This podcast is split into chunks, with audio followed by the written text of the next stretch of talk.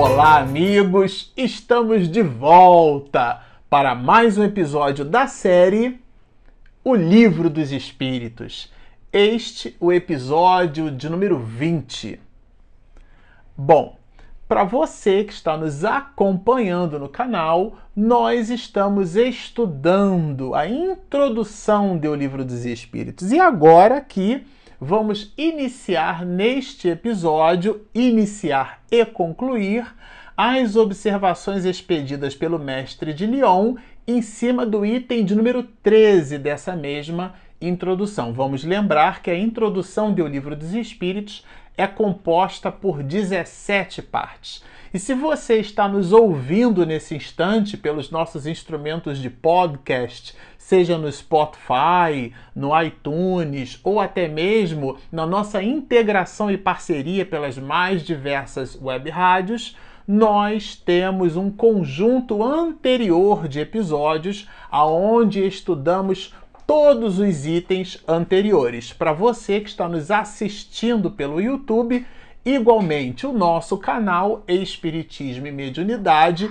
neste vídeo, compõe uma série de vídeos que perfazem então este estudo desta obra maravilhosa. Estamos falando da obra O Livro dos Espíritos. O mestre de Lyon, Hippolyte Leon Denisard Rivail, cujo pseudônimo é Allan Kardec, introduz os pensamentos basilares da doutrina espírita em 17 partes, isto é, a introdução da obra tem 17 partes. Este episódio veremos, destacaremos algumas das informações expedidas por Kardec que compõem esse item de número 13. Mas se você está nos ouvindo, está nos vendo e ainda não acompanhou episódios anteriores, por favor, visitem-nos para que você tenha então uma noção de continuidade. Bom, aqui no, no episódio de número 20,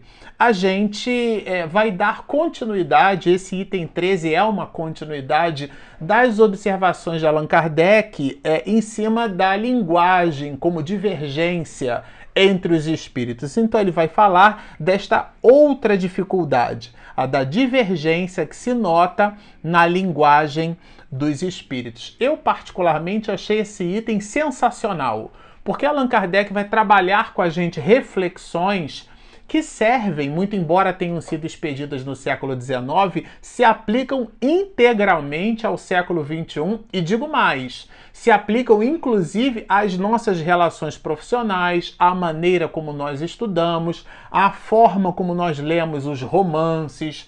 Toda a literatura mundial exposta nos dias de hoje dialoga o entendimento, a forma como fazemos uso dessa literatura mundial dialoga integralmente com as observações expedidas nesse item de número 13. E ele vai nos dizer assim: olha, diferindo estes muito uns dos outros do ponto de vista dos conhecimentos e da moralidade, é evidente que uma questão pode ser por eles resolvida em sentidos opostos eu achei bem interessante isso porque Allan Kardec, quando trabalha a ideia e o conceito da opinião dos espíritos a respeito de uma determinada proposição, porque é disso que trata o item de número 13, a divergência que alguns espíritos superiores, sendo classificados como superiores, eles vão demonstrar quando fazem expedição de suas opiniões a respeito de questões filosóficas, questões religiosas, com igualmente científicas, formando essa tríade, né? essa perspectiva tripla que compõe o tripé da doutrina espírita, o seu aspecto científico, filosófico e religioso. Quando esses espíritos é, mapeados por nós como espíritos superiores vão cada um deles dar perspectivas diferenciadas para o mesmo assunto, isso poderia ser classificado por algumas pessoas, sobretudo quanto aos opositores do pensamento doutrinário espírita, como fazendo parte de uma divergência. E aqui ele vai dizer que algumas pessoas podem divergir umas das outras, né? Tanto do ponto de vista de conhecimento como de moralidade. Ou seja, mesmo classificando os espíritos como sendo de ordem superior. Aliás, Allan Kardec faz esse estudo e a gente já vai ver mais tarde entre as questões 100 a 113, mas isso é objeto lá para frente, já que a gente ainda está na introdução. O ponto alto de análise aqui é que ele já coloca como reflexão introdutória que os espíritos são diferentes uns dos outros, né? E que por sua vez possuem pontos de vista sobre o mesmo assunto. Eu me recordo quando tinha ali os meus 20 anos de idade, 19, entre 19 e 21 anos de idade. Na Marinha eu aprendi a fazer arroz em grande quantidade. É, ou seja, 6 quilos de arroz de uma vez, até 8 quilos de arroz de uma vez só. E é óbvio que aquele arroz não ficava lá soltinho, né? E conversando com uma senhora que já passava dos seus 70 anos, ela me ensinou a fazer a mesma quantidade de arroz, só que agora solto. E a forma que ela usou para manter o arroz solto, a dinâmica, né? ferver a água, colocar a água já fervida na panela, antes de colocar a água fervida na panela com arroz, mexer muito esse arroz, cansava a mão, né? Porque 6 quilos de arroz você mexendo, né? E depois colocar a água. Tinha um nível para colocar a água, tinha que esperar decantar, colocar, enfim, tinha uma forma de preparo, um modus operandi, vamos dizer assim. Depois, mais tarde, eu conheci uma outra mulher, uma outra senhora, preparávamos quentinha numa casa espírita em Jacarepaguá para distribuir à noite né, para moradores de rua. E o arroz que a gente fazia era para compor 150, às vezes 200 quentinhas. Também era em grande quantidade. E essa senhora já nos deu uma outra técnica de fazer arroz. Vejamos, as duas é, produziam receitas diferentes, ou seja, procedimentos diferentes para o mesmo resultado. É isso que fala dos sentidos opostos, porque às vezes a opinião parece que é divergente, mas ela compõe elementos que no fim levam a um resultado único e primeiro, e é nessa perspectiva que Allan Kardec vai falar então dessa, dessa diferença quando ele nos diz diferindo estes muito uns dos outros, essa diferença que pode existir entre os espíritos. Né? E, apro e, e aprofunda que o mestre de Lyon, a gente separou um ponto aqui, que trabalha, que ratifica justamente a ideia de contradição. Olha, é, como se explica que os tidos é, por espíritos de ordem superior nem sempre estejam de acordo. É uma reflexão.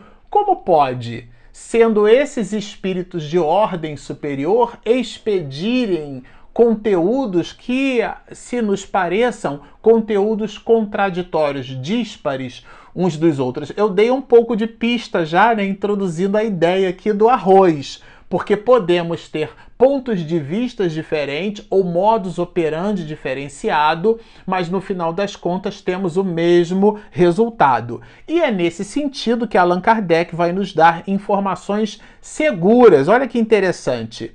É este um ponto capital, diz-nos Kardec, cuja explicação alcançaremos pelo estudo. Bom, aqui entra de, de cara uma primeira é, informação reflexiva de Allan Kardec. As conclusões que nós venhamos a tirar, essas conclusões precisam ser baseadas no estudo, na observação.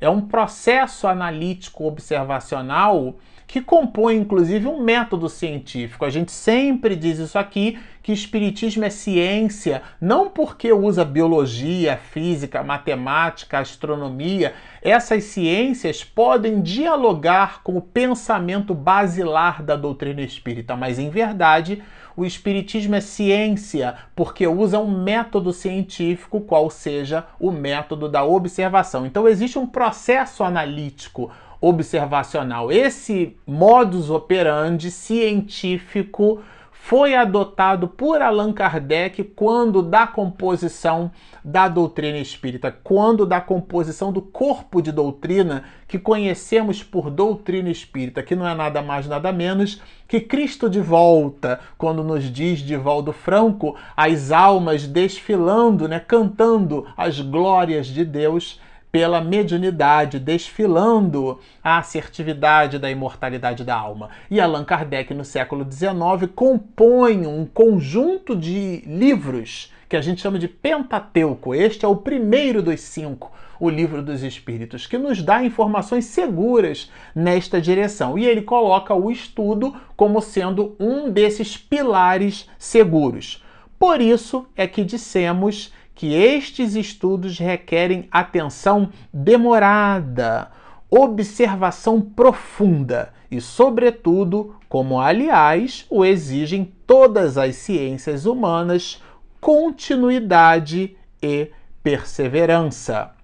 Bom, aqui o que a gente pode encontrar de elemento reflexivo é a ideia de que nem tudo aquilo que é expedido pela ciência deve ser por nós aceitado de maneira irrefletida, ou seja, precisamos questionar. Né? A gente precisa fazer esse movimento de indagação. Nem sempre quem faz perguntas exatamente indaga, às vezes é uma pergunta retórica, né? É uma pergunta para forçar o outro a raciocinar sobre uma determinada questão. Platão fazia muito isso, foi o pai da maiêutica, né? As pessoas faziam é, perguntas a ele e ele respondia com outras perguntas, incitando a criatura a refletir por sobre as suas próprias proposições. É questionar. O ato de questionar, já que eu citei o filósofo é, Sócrates, né? Porque esse, esse é um pensamento socrático, né?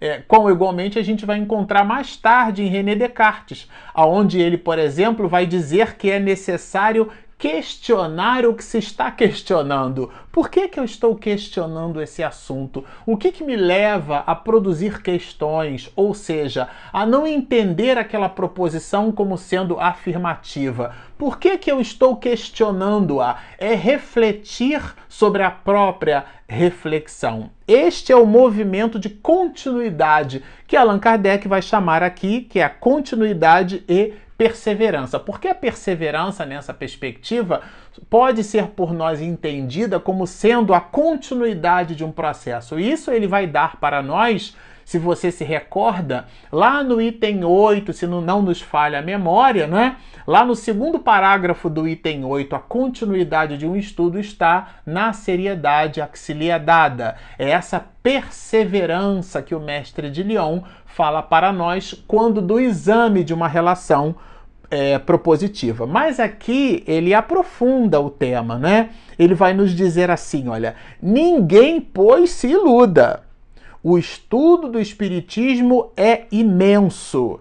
Interessa a todas as questões da metafísica e da ordem social.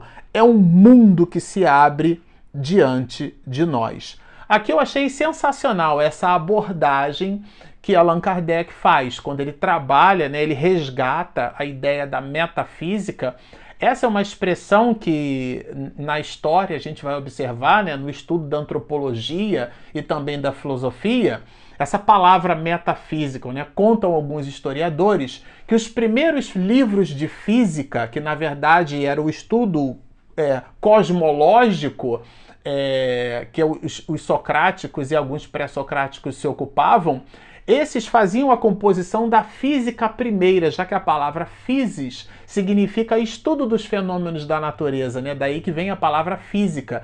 E os filósofos como Aristóteles, eles se ocupavam muito disso, muito fortemente Aristóteles.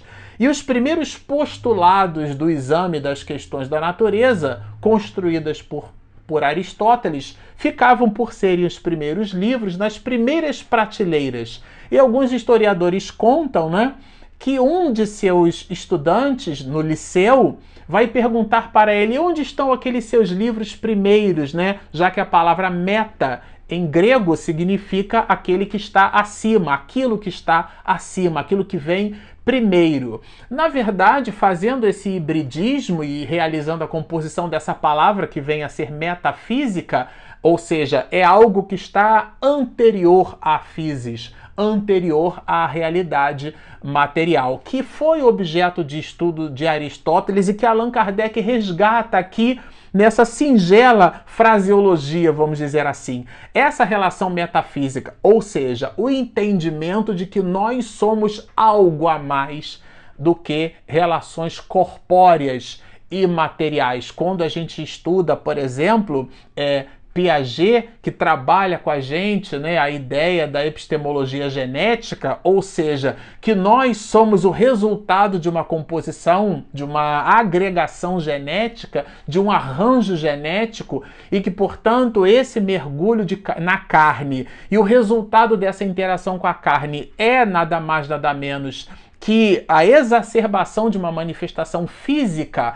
na metafísica nós vamos entender que somos muito mais do que simplesmente um aglomerado de bilhões de células. Nós somos algo que está numa relação metafísica, portanto, extracorpórea, logo espiritual ou imaterial. É disso que trata aqui Allan Kardec. Quando ele fala da ordem social, fazendo esse binômio, né, porque são questões da metafísica e da ordem social. É disso que se ocupam essas reflexões. Essa composição da ordem social, porque nós somos seres sociais. Há inclusive quem diga, né, é, que a pessoa, por exemplo, coloca que não gosta de política, mas a palavra política vem de uma expressão em grego que significa polis, e polis significa cidade. Então, o homem da política é o homem da cidade, é o homem que vive em comunidade. Mais tarde, no latim, a gente vai encontrar a palavra civilis, que significa civilização. O homem civilizado, portanto, da onde se deriva a palavra civilização, pode e deve ser entendido o homem civil, a realidade civil, da onde vêm as relações da política, é todo aquele capaz de viver em sociedade. Portanto, a vida em sociedade é uma vida de regramentos, aonde a gente inclusive nessa relação do bem viver cede para que o outro viva melhor.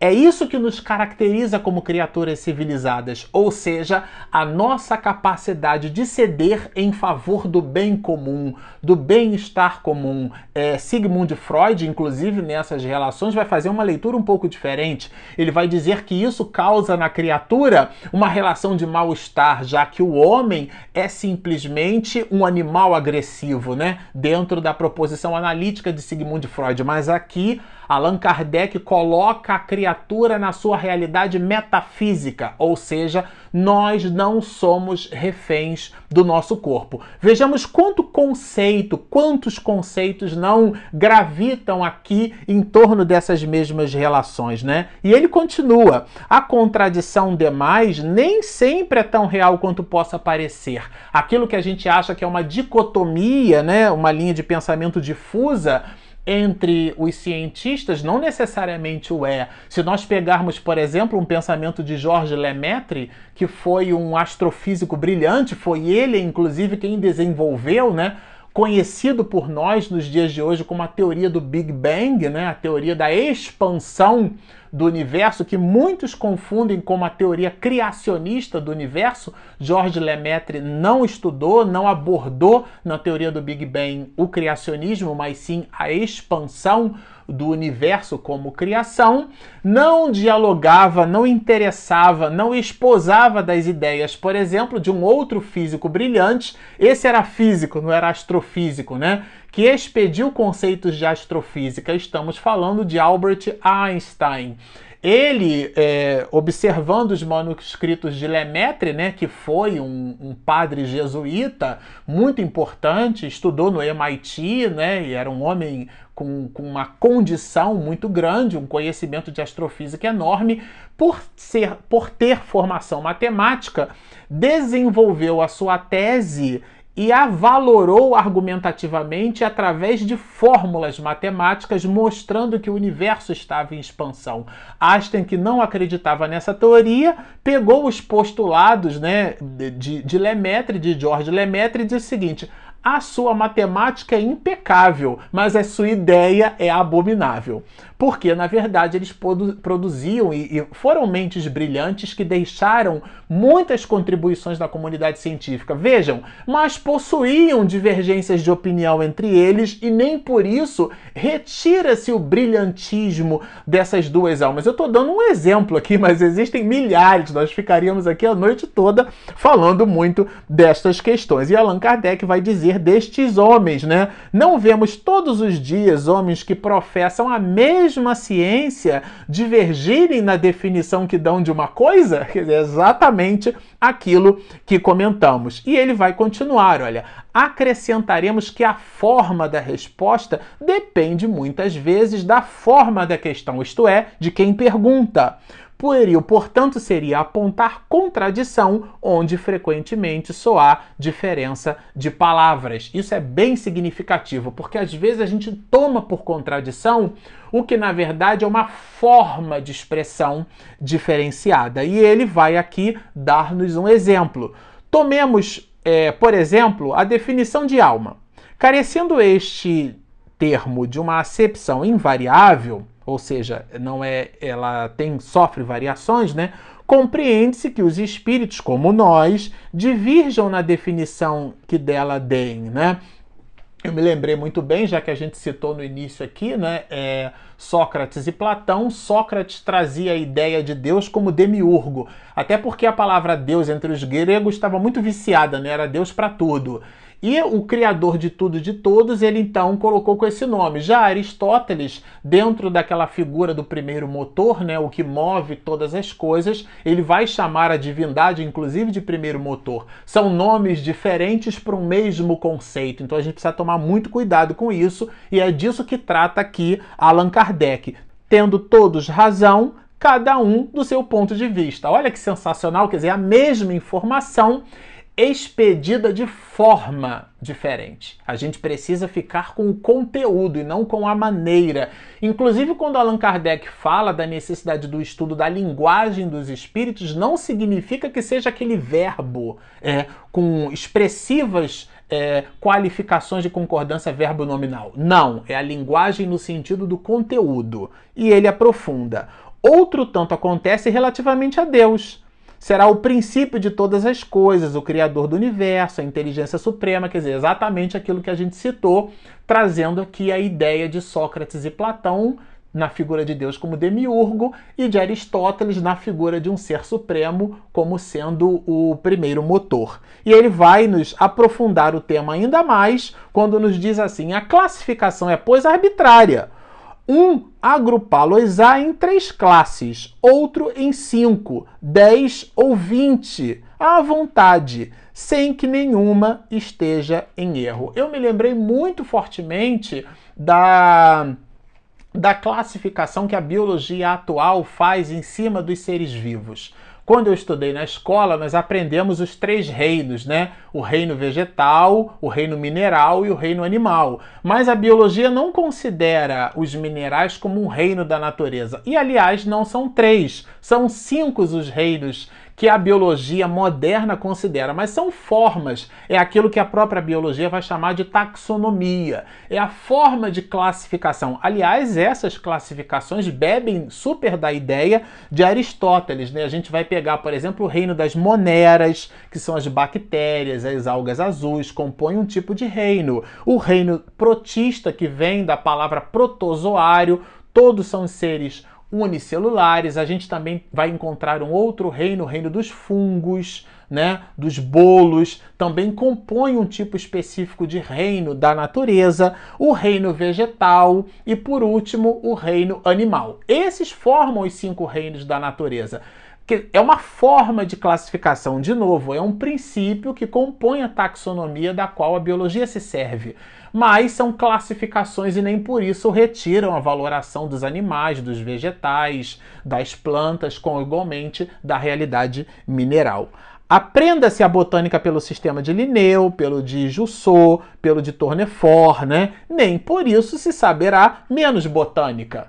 Dizer, são formas porque cada um desses classificou as plantas na sua perspectiva. E ele conclui: deixemos, conseguintemente, de emprestar a coisas de pura convenção mais importância do que merecem, para só nos atermos ao que é verdadeiramente importante. Ou seja, a gente retira é, as minudências e fica somente com a essência. Bom, como vocês observam, é um conteúdo sensacional e sempre ao final a gente gosta de perguntar se você nos assistiu até aqui e ainda não se inscreveu no nosso canal, por favor, lá embaixo clica em inscreva-se do lado, tem o sininho. Quando a minha esposa Regina Mercadante faz a edição caprichadíssima, você recebe o material em primeira mão. E nós temos também o nosso aplicativo. Se você tem iOS, vai te atender. Se você tem Android, também vai te atender. Ou seja, ele está disponível na Google Play e na Apple Store. Portanto, estão feitos os convites. Baixem o nosso app, inscrevam-se no nosso canal, sigam-nos e muita paz!